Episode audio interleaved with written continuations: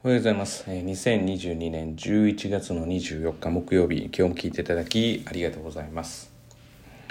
えー、とですね、今日は小学校の時の成績と中学校の時の成績の関わり、まあ、相関関係があるかとかっていうことをちょっと話をしたいなというふうに思います。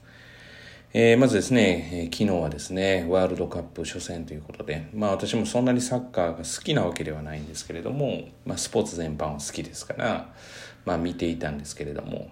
まあ前半は大きな画面で、えーテレビで、まあちょっと Chromecast 等はうちにはないので、YouTube は映るんですけど、ABEMA は前に映せないので、えー NHK で、NHK でしたね、見てたんですけれども、圭佑本田の解説がすごいということであの面白いということで、まあ、途中アベマに切り替えてパソコンで見てたんですけど、まあ、ちょっとラグが30秒から1分ぐらいですかねあるので、えーテレビつけながらはちょっと無理でちょっとアベマの方が若干遅いということで、まあ、確かに見てて後半すごい動きが変わってよかったなというふうに思う、まあ、一日で勝ってよかったなという感じです。ですみません本題に戻ります。えっと小学校の、まあ、成績ですね例えばうちで言うと、まあ、模試を使って、まあ、受けてもらってるんですけれどもその模試が例えば良くない、まあ、偏差値例えば50切ってて、まあ、例えば12年後中学生、まあ、6年生で、まあ、50切ってって12年後にじゃあどのぐらいの成績取れてるのって言ったらもうこはもういろいろでまあた例えばそのうちで言うと400から430ぐらい5教科で定期テストで言うと。は、まあ、取れる。50切ってたとしても、まあ、50切ってたとしても、400から430は取れる見込みがある。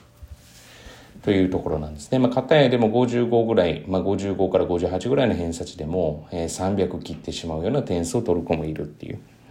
まあ、事実なので、まあ、相関関係はなくて、だからまあ、字、字で持ってるものがどうなのかっていうことが、まず、えっ、と、まあ、模試というか、まあ、その一つで測れて、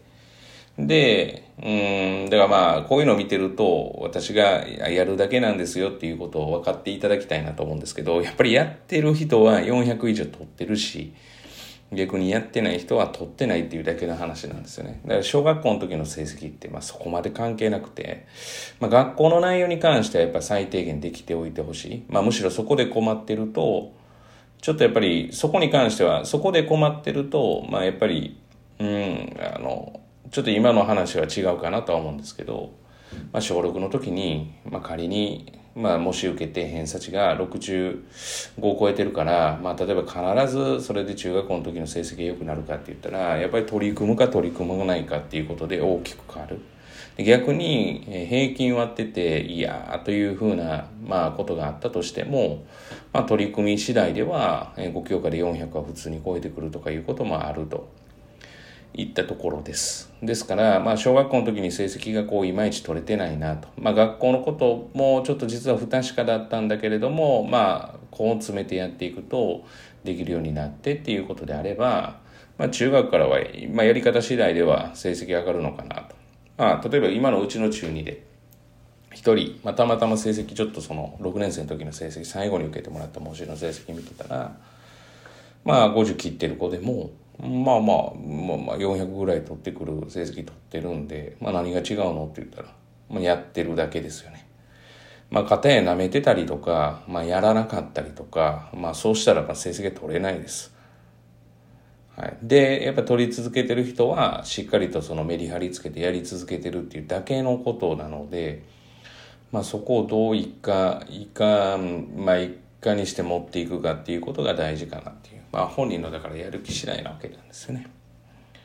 ですから、まあ、小学校の時の成績が良くないから、まあ、取れないっていうわけでもないですし、まあ、もっと言ってみたら今大阪公立大学に行ってる、まあ、卒業生ですよね。まあ、小学校の時に結構勉強は止まったりして困ってる部分が若干あるって聞いて、お母さんからは。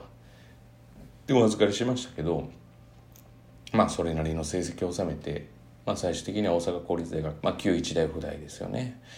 に行ってるんで、まあ、だから本当にわからないですよね。まあ、持って生まれたその、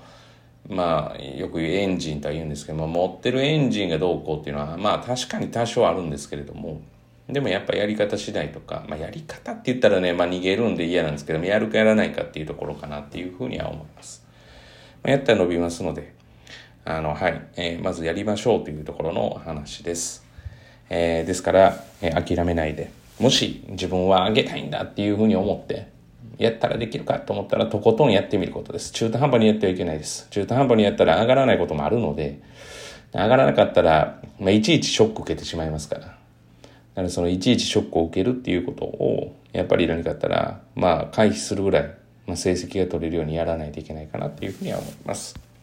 本日は以上です。今日も聞いていただきありがとうございました。えー、今日がですね、皆様にとっていい一日となることを願いまして、また次回お会いしましょう。では。